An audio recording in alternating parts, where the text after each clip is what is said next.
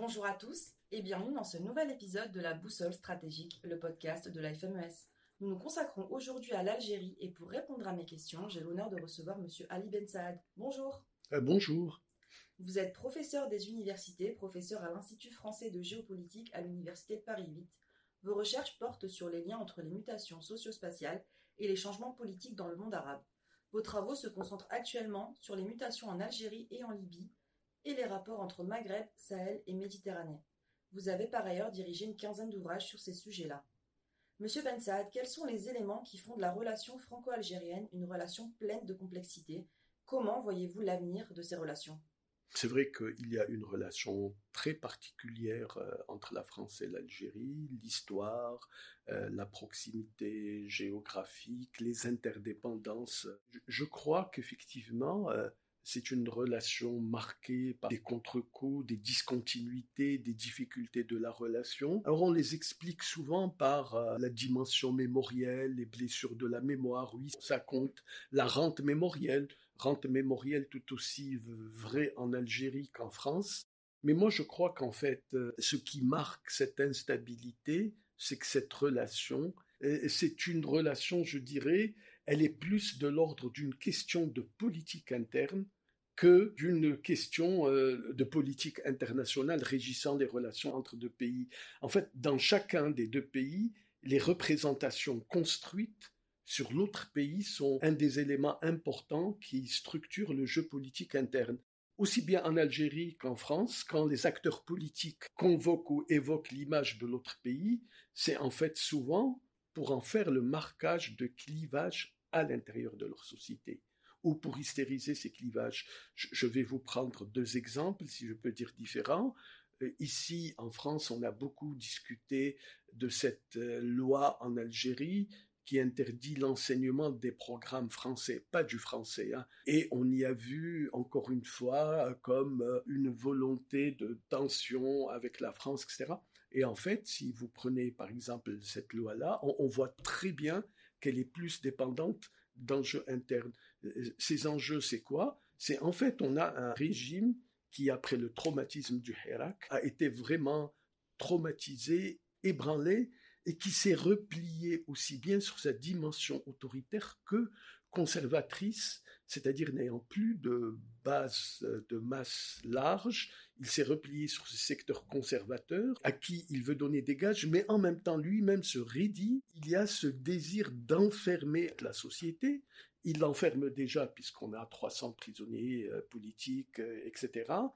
Et si je peux dire, le français est euh, la fenêtre d'ouverture sur l'universel et sur la modernité. Et donc ça participe, si je peux dire, d'abord de cet enfermement lui-même de la société algérienne. Je peux vous prendre l'exemple euh, français, vous avez deux éléments. L'événement politico-institutionnel le plus important, le démarrage de la nouvelle législature en 2022, il s'est fait par le discours donc du doyen de l'Assemblée nationale, qui est donc un élu du Front national, et c'était l'Algérie qui était au cœur et l'Algérie française. On pourrait penser que c'est euh, l'émotion d'un vieil homme qui a été arraché au pays où il a grandi, etc. Mais on sait officiellement que ce discours a été relu, corrigé. Donc ça veut dire qu'en fait c'est un véritable discours politique rationnel, réfléchi, qui traduit des choix. Il appelle à l'image de l'Algérie française. Évoquer l'Algérie française, c'est une façon de dire la vision qu'on a de la France et de ce que devrait être la France. C'est mettre en valeur ou en relief, si je peux dire, ces valeurs qui ont longtemps justifié cette idée d'Algérie française, cette idée de domination, de stigmatisation, etc., et qu'on veut faire revivre à usage interne. Mais ça ne se limite pas qu'à un parti euh, qualifié globalement d'extrême droite, même si maintenant il a une large audience. Regardez, si on prend le parti Les, Républicains, vous savez, M. Retailleau, il y, a, très peu de temps, dans cette course qui existe entre le Front National et la droite républicaine, ben, l'Algérie revient au cœur et lui a évoqué les belles années de la colonisation. Donc, pourquoi est-ce que on remet au devant l'Algérie française? Ben, Parce que justement, ça correspond à un débat interne, à cette volonté de recentrer la politique française sur ses valeurs de droite dure, voire de droite extrême, et tout ce qu'elle charrie avec elle. Et donc, effectivement, c'est un élément de gestion de politique interne. Je parlais tout à l'heure euh, de la loi en Algérie qui interdit l'enseignement des programmes français, et pour voir que la question n'est pas que culturelle, elle est très politique, euh, vous savez que malgré tout ce que fait le régime actuellement, le français n'a jamais été autant diffusé et de façon incomparable avec la période coloniale. C'est-à-dire qu'on parle plus français, ça peut paraître paradoxal, aujourd'hui en Algérie que pendant la colonisation. Mais pourquoi? Parce que durant la colonisation, 85% de la population était analphabète. Et donc le français était limité à une petite poche. Et alors qu'aujourd'hui, le français n'est plus la, la, première langue, même s'il garde chez beaucoup de gens quand même ce potentiel, mais vous avez 93% de la population qui est alphabétisée. Et dans l'enseignement, même si le français n'est plus enseigné dès le début, il est enseigné à partir de la quatrième année de l'école primaire, et donc effectivement, le français est beaucoup plus diffusé que pendant la période coloniale. Vous avez par exemple dernièrement l'écrivain Yasmina Khatara, qui est un écrivain francophone, a fait une tournée en Algérie, et pas seulement dans les grandes capitales, dans les villes de l'intérieur, chaque fois, c'était un afflux de milliers de personnes qui venaient le voir, se faire dédicacer son livre. Il écrit en français, donc ça veut dire qu'il y a vraiment un potentiel.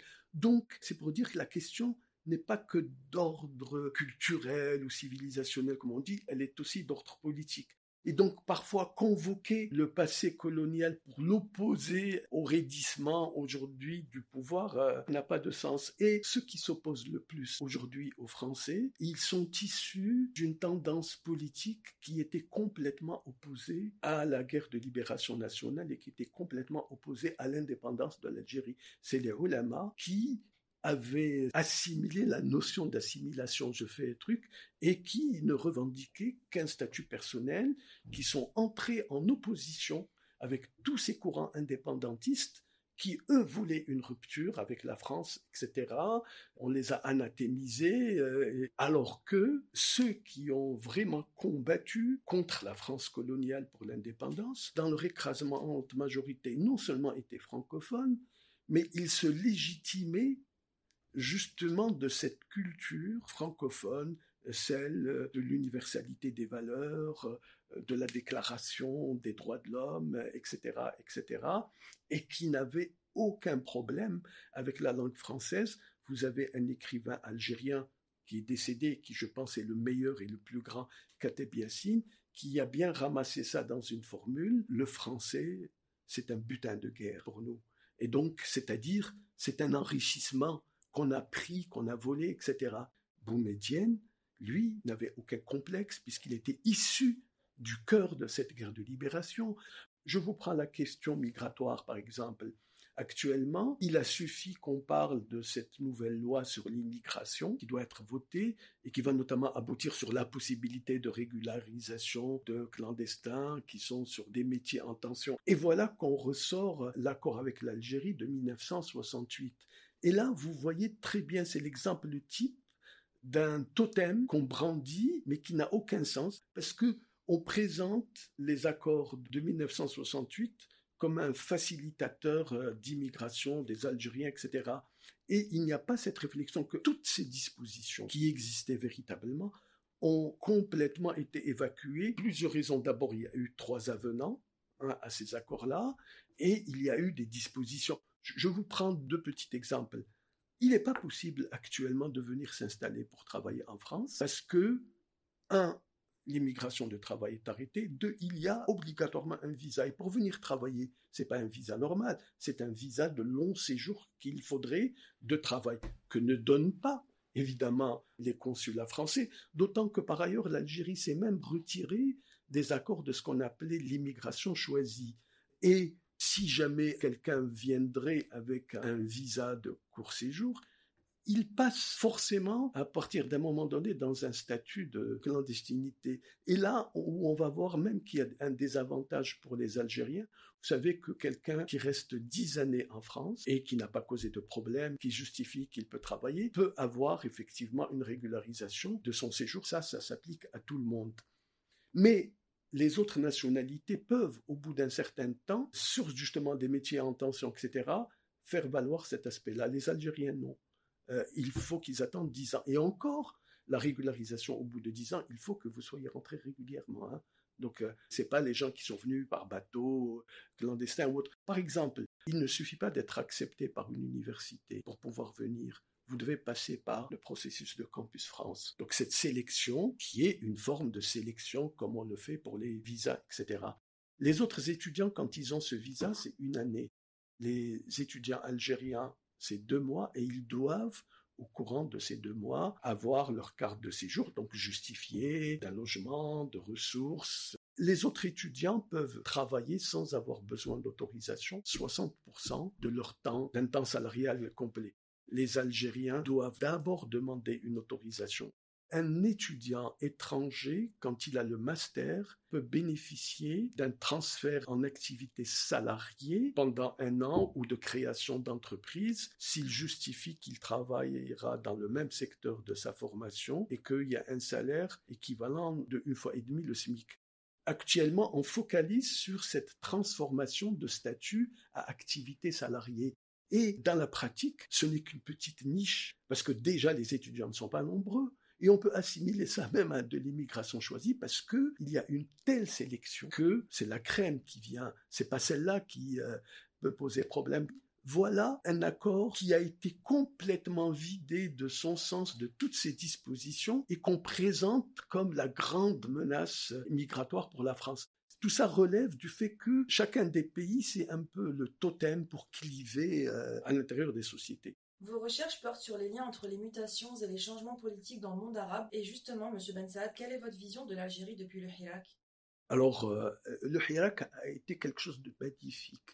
Il a révélé un potentiel euh, démocratique qu'on n'imaginait même pas dans la société algérienne. Et il a eu cette intelligence pacifique qui a carrément désarmé, si je peux dire, le pouvoir qui, si jamais il avait entrepris une action de répression, ça été mortel pour lui. Malheureusement, il y a eu la conjoncture du Covid, etc. Donc il y a eu une répression. Et le Hirak qui a montré toutes les potentialités d'exigence démocratique, de modernité, etc., dans la société algérienne, qui étaient les plus fortes, il faut rappeler aussi que en 2011 ou avant, les protestations en Algérie ou dans le monde arabe étaient préemptées par les islamistes. Le Hirak, non. Il a échappé, même si après le pouvoir l'a utilisé pour essayer de diviser, etc.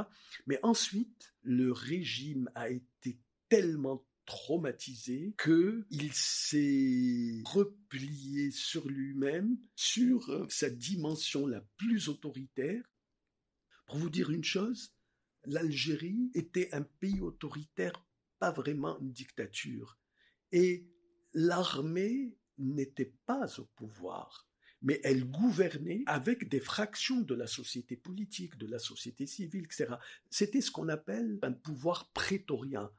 Comme il était en Turquie pendant très longtemps jusqu'à la venue d'Erdogan, en Turquie, vous savez, ce qu'on appelait les gardiens de la laïcité, etc., c'était pas seulement les militaires, il y avait des fractions de la société civile, de la bureaucratie, des secteurs de l'industrie, etc., qui étaient encore plus autoritaires que les militaires eux-mêmes pour justement imposer ce modèle laïque, etc., etc. Donc le modèle prétorien, euh, même si l'armée est au cœur du pouvoir, elle ne gouverne pas seule.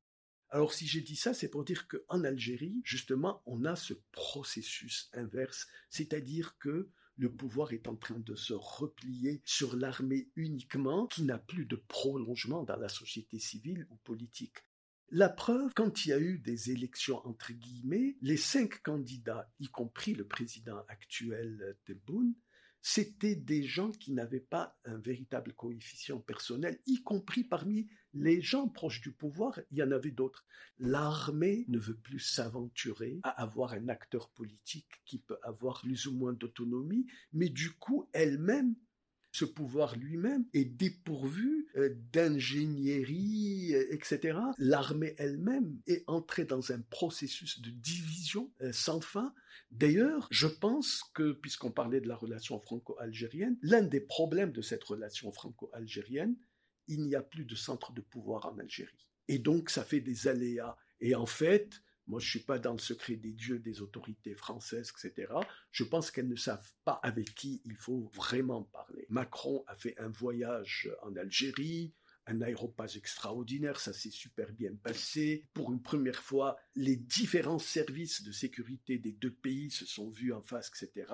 Mais en fait, qui gouverne euh, euh, euh, C'est non, non pas, on le voit, c'est que c'est quelque chose qui change tout le temps, etc. Et ça, c'est le traumatisme subi par le régime qui n'est pas encore arrivé à se stabiliser et à retrouver une centralité. Vous avez euh, une centaine d'officiers supérieurs qui sont en prison dans le cadre de ces règlements de compte. Vous avez le chef d'état-major qui est donc le cœur du pouvoir. Donc il est chef d'état-major et traditionnellement, il devient vice-ministre de la Défense. Le président étant étant le ministre de la Défense eh ben, il n'est toujours pas nommé vice-ministre de la Défense. Pourquoi? Parce qu'il n'y a pas encore ce consensus euh, donc au sein de l'armée. Ça, je pense que ça ajoute à la difficulté de la relation euh, franco-algérienne.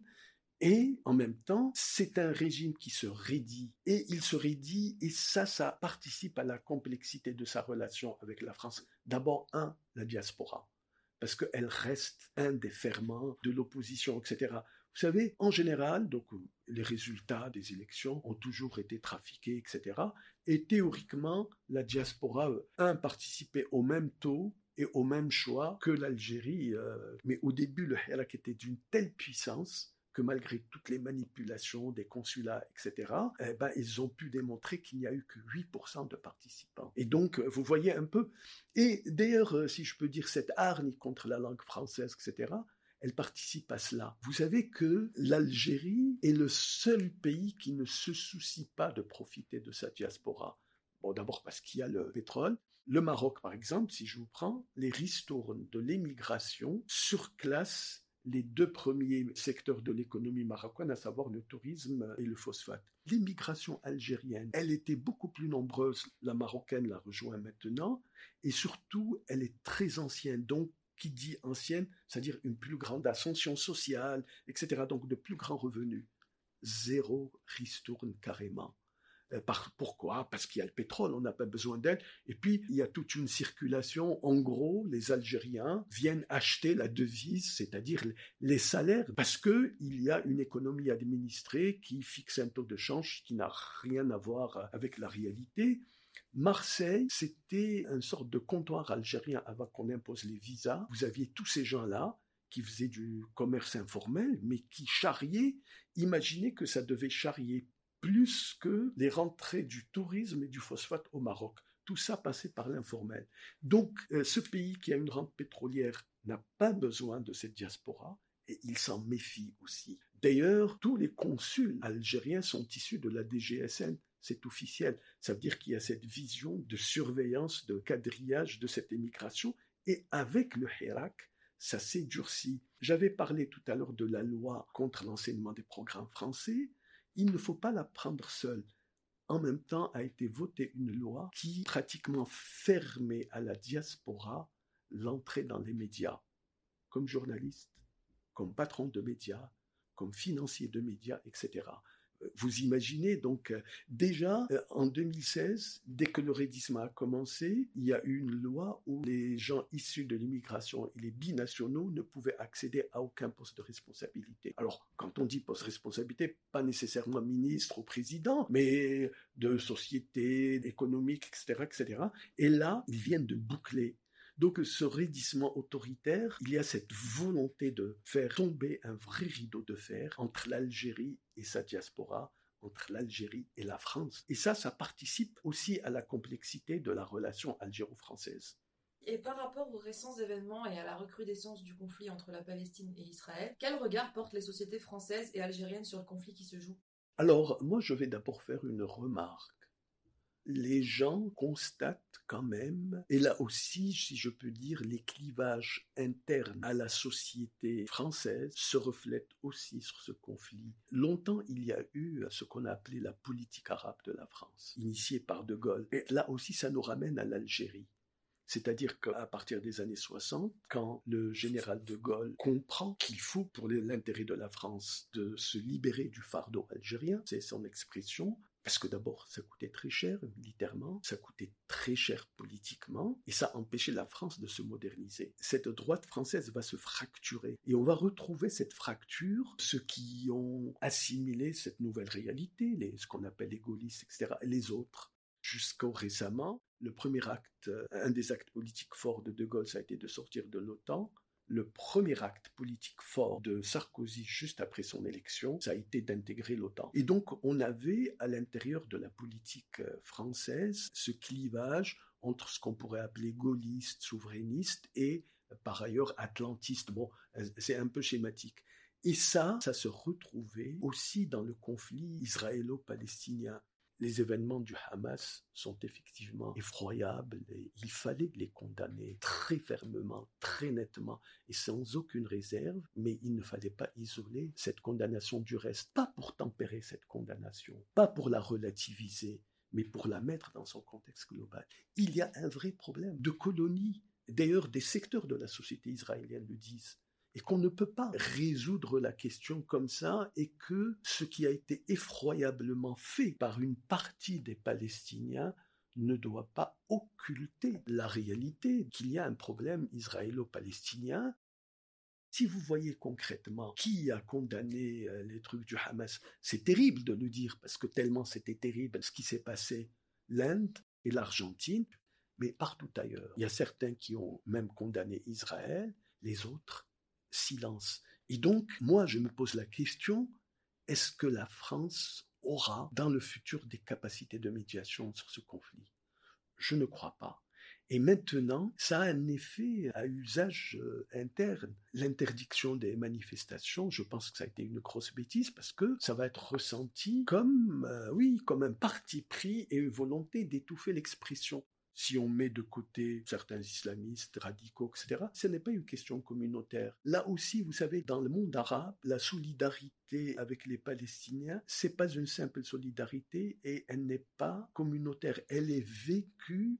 En fait, c'est le partage d'un vécu colonial qui s'est passé en même temps. Vous savez, fameux accord de Saïx-Picot après la Première Guerre mondiale qui vont dépecer l'Empire ottoman. Et c'est en même temps que la colonisation occidentale s'imposait dans cette partie du monde qu'il y a eu la décision de la création du foyer national juif. Donc, même si c'est faux ou autre, il y a ce télescopage dans la conscience arabe de cette dimension-là. Donc, attention, c'est une dimension importante chez les opinions arabes. Il n'y a pas d'ordre culturel ou, euh, si je peux dire, communautaire. L'Iran, par contre, a toujours été très loin de cette question. C'est-à-dire, il y a cette vision négative d'un monde arabe qui les a fait reculer, etc. C'est le plus vieux pays au monde. C'est cinq millénaires. Et il y avait, même chez les Mollahs, plus de sentiments anti-israéliens que de sentiments pro-palestiniens. Pourquoi anti-israéliens? Parce que les États-Unis et Israël avaient beaucoup soutenu le Shah les dix dernières années. Vous savez, vous aviez 26 000 Américains qui étaient présents et on estime à quelques centaines d'Israéliens présents qui étaient forcément des services de sécurité. Donc dans la conscience iranienne, il y avait cette détestation d'Israël, mais il n'y avait pas ce sentiment pro-palestinien. C'est devenu, si je peux dire, une carte géopolitique. Maintenant, je crois que réduire ce qui s'est passé à une manipulation des Iraniens, ça occulte la réalité du problème euh, palestinien. Et l'État d'Israël a toujours voulu ignorer ça, donc cette explication par la seule manipulation de l'Iran, c'est une volonté d'occulter ce problème. La preuve, les accords d'Abraham, c'était quoi? C'était enjamber les Palestiniens et s'entendre avec les autres Arabes. Donc il y a les acteurs géopolitiques, ils agissent selon des représentations qu'ils ont. Et ces représentations, elles leur donnent des angles morts je trouve que la France, et peut-être pour répondre à des enjeux internes, s'est départie de cette position de neutralité et du coup elle a dévitalisé ses capacités de médiation et qu'en retour, voulant éviter une fracture interne, ce qui est légitime, elle l'a peut-être encore creusé plus. Et côté algérien, est-ce qu'on assiste à une instrumentalisation du dossier palestinien ou pas? Évidemment, parce que là aussi, vous savez, le problème des Palestiniens, en fait, ils ont toujours plus souffert de la solidarité, entre guillemets, des régimes arabes, alors que, comme je vous disais, les populations ne soutiennent pas ils s'identifient à la cause palestinienne parce qu'ils font un lien avec la question coloniale. Les régimes arabes instrumentalisent à mort et depuis toujours, ils ont chacun à avoir sa tendance euh, hein, euh, qu'ils alimentent, parfois en alimentant des guerres, etc. Parce que, sachant la légitimité auprès des populations arabes, ils veulent s'approprier cette légitimité. Et donc, dans le cas algérien précis, c'est une des rares sources de légitimité qu'ils ont et elle va être accrue par un autre phénomène géopolitique la rivalité algéro-marocaine sur le dossier du Sahara occidental et donc le basculement du Maroc dans les accords d'Abraham fait que la cause palestinienne devient un élément instrumental encore plus important pour le régime algérien. Mais vous aurez remarqué que jusqu'à hier, cette attitude instrumentale des pouvoirs arabes de façon générale à l'égard de la cause palestinienne, les manifestations de soutien étaient interdites. Pourquoi? Parce qu'ils avaient peur que ça se retourne contre eux. C'est au vu des manifestations un peu partout dans le monde que, bon, euh, bah, ils dû autoriser, en encadrant par les services de sécurité, mais aussi par leurs islamistes, pour éviter que la solidarité avec la Palestine ait un vrai caractère anticolonial, de modernité, de soutien, et de le religioniser, si je peux dire un peu. Ça arrange ces régimes, mais ça arrange cette droite religieuse israélienne aussi. Et là, vous voyez comment les extrêmes sont dans une adoration mutuelle en fait. Et donc effectivement, l'Algérie a proposé d'accueillir les matchs de la Palestine, etc. Et effectivement, on est dans cette instrumentalisation. Et d'ailleurs, jusqu'à hier, ils ont fini par souffrir de cette instrumentalisation, parce que l'opinion algérienne leur répondait oui, vous voulez soutenir à l'extérieur et vous réprimez à l'intérieur. C'est ça le grand truc. D'ailleurs, il y a beaucoup de gens qui ont refusé d'aller à la marche, non pas parce qu'ils ne voulaient pas soutenir euh, le peuple palestinien, mais ils estimaient qu'ils n'avaient pas à marcher derrière un régime qui réprime euh, à l'intérieur, et par ailleurs, qui parfois utilise aussi l'antisémitisme. Alors que les gens, je peux dire, démocrates de gauche, etc., ont toujours vu dans l'antisémitisme un danger déjà pour eux-mêmes parce que c'est quelque chose qui renforce les secteurs conservateurs, euh, religieux, etc., et qui les isole. Je vous remercie. Pour terminer, j'aimerais vous demander quelle relation entretient Alger avec Moscou et Ankara? Alors, c'est euh, bon avec la Russie, c'était traditionnel, mais maintenant l'évolution de ces relations illustre justement l'isolement et le repli d'un régime algérien sur des bases autoritaires et donc l'affinité avec tout ce qui est autoritaire et illibéral. C'est ça ce qui les intéresse. Et ça nous ramène à la France. Avec la Russie, ils sont sûrs qu'il n'y aura jamais de remarques, de problèmes sur la question démocratique. Que par ailleurs, ça les renforce. Je dirais quelque part, ils ont les mêmes principes.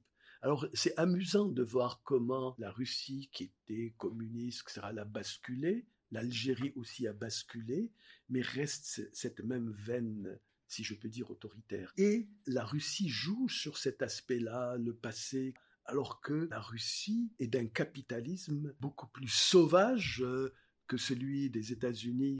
Par contre, je crois qu'au-delà de l'Algérie, et il faut bien en prendre conscience, la Russie exerce actuellement une très très très forte influence sur ces pays qu'on appelle du Grand Sud, et la preuve en a été le Sahel, c'est pas tant la capacité des Russes eux-mêmes, en fait, c'est qu'ils disent aux autres ce qu'ils ont envie d'entendre. Et ce qu'ils ont envie d'entendre, et ça, il faut aussi l'entendre, c'est ce rapport inégal nord-sud, notamment la France et le Sahel, et le passé colonial. Non pas parce que ces pays-là restent attachés à ce passé, aux, aux parce que aujourd'hui, en France, certains le valorisent. J'ai commencé tout à l'heure par ce que dit Retailleau. Vous croyez que vous pouvez comme ça humilier les gens, les blesser, et ensuite venir leur demander tout simplement de coopérer à votre sécurité, de commercer avec vous de façon prioritaire, de vous aider à diffuser votre langue et votre culture, c'est pas possible. Et c'est là où j'estime qu'il y a certains responsables politiques français qui parlent beaucoup de la grandeur de la France, etc.,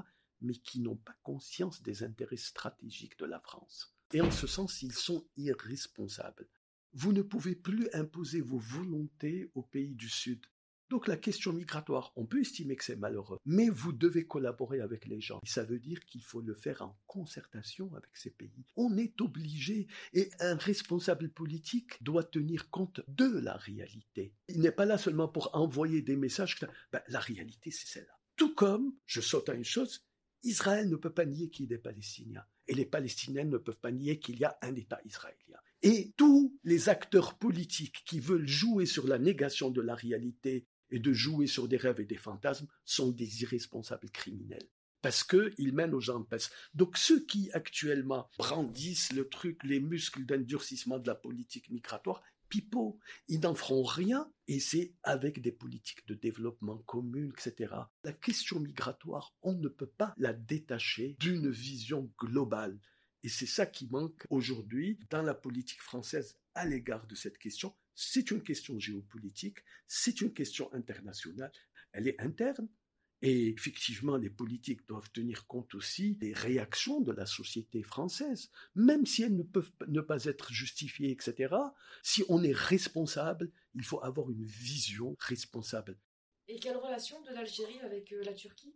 Alors, la relation, elle a commencé, si je peux dire plus, dans cette volonté de la Turquie. Donc, c'était les premières phases du pouvoir d'Erdogan, où il a fait cette nouvelle politique euh, de voisinage et de zéro problème avec le voisinage, et d'essayer de se reconstituer sur la base des anciens réseaux des zones d'influence ottomanes, etc., et cet investissement à l'extérieur, donc ça a correspondu à cela. Et d'ailleurs, petite parenthèse, euh, sa légitimité, elle se base surtout par l'effet retour sur le niveau de vie des populations du rayonnement économique euh, extérieur de la Turquie. Et d'ailleurs, elle rivalise très sérieusement avec la France, y compris au Maghreb, y compris au Sahel, etc. Les Turcs sont en tête des IDE, des investissements directs étrangers, etc.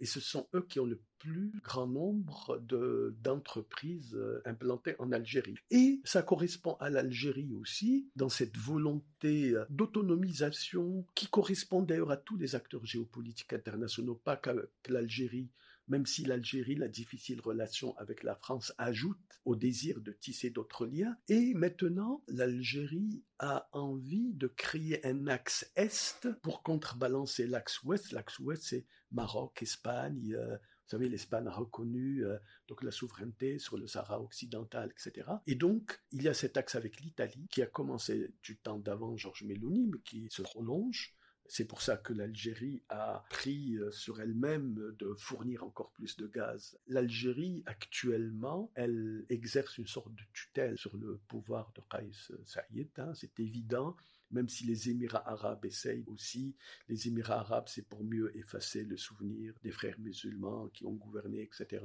Et donc, euh, la Turquie euh, joue un rôle pivot. Il y a cette volonté de s'insérer dans cet axe et la Turquie euh, profite, mais de façon générale, elle est beaucoup plus offensive. Il y a des questions à se poser. quel rapport demain la France avec le Sahel, d'où elle vient d'être chassée mais moi, je crois, l'exemple turc, ça C'est-à-dire, c'est comment avoir une relation telle qu'elles sont régies actuellement entre partenaires, entre clients. Et donc, c'est les sociétés civiles économiques quand je parle de société civile, les, acteurs économiques sont un élément important des sociétés civiles, c'est-à-dire ne plus être ni dans une logique de précaré, ni dans une logique d'aide, ni dans la compassion, ni dans la domination, mais de ce terme un peu banal de gagnant-gagnant, ben, c'est comme une entreprise quand elle se place sur un marché. Il faut trouver le client qui correspond, si je peux dire, pour schématiser à votre produit, qui peut aimer votre produit et qu'est-ce que vous lui envoyez comme avantage, etc. C'est à travers ça, et le secteur culturel, etc. Je crois que pendant très longtemps, peut-être que beaucoup de personnels, de responsables politiques étaient gênés par ce côté France-Afrique, mais il y a cet effet d'habitude, etc., de pesanteur de ces réseaux qui ont continué, et peut-être, Dieu merci, que ces coups d'État, ils ont donné un coup de pied. C'est vrai que la France est déstabilisée, mais peut-être là que la France sera obligée d'avoir une autre vision, etc. Je vous remercie pour ces éclairages. C'était la boussole stratégique sur le thème des relations franco-algériennes avec M. Ali Ben Saad. un podcast que vous pourrez retrouver sur notre site internet fmes-france.org, sur toutes les plateformes de podcast et sur nos réseaux sociaux Facebook, LinkedIn, Twitter et Instagram sous l'intitulé Institut FMES. Au revoir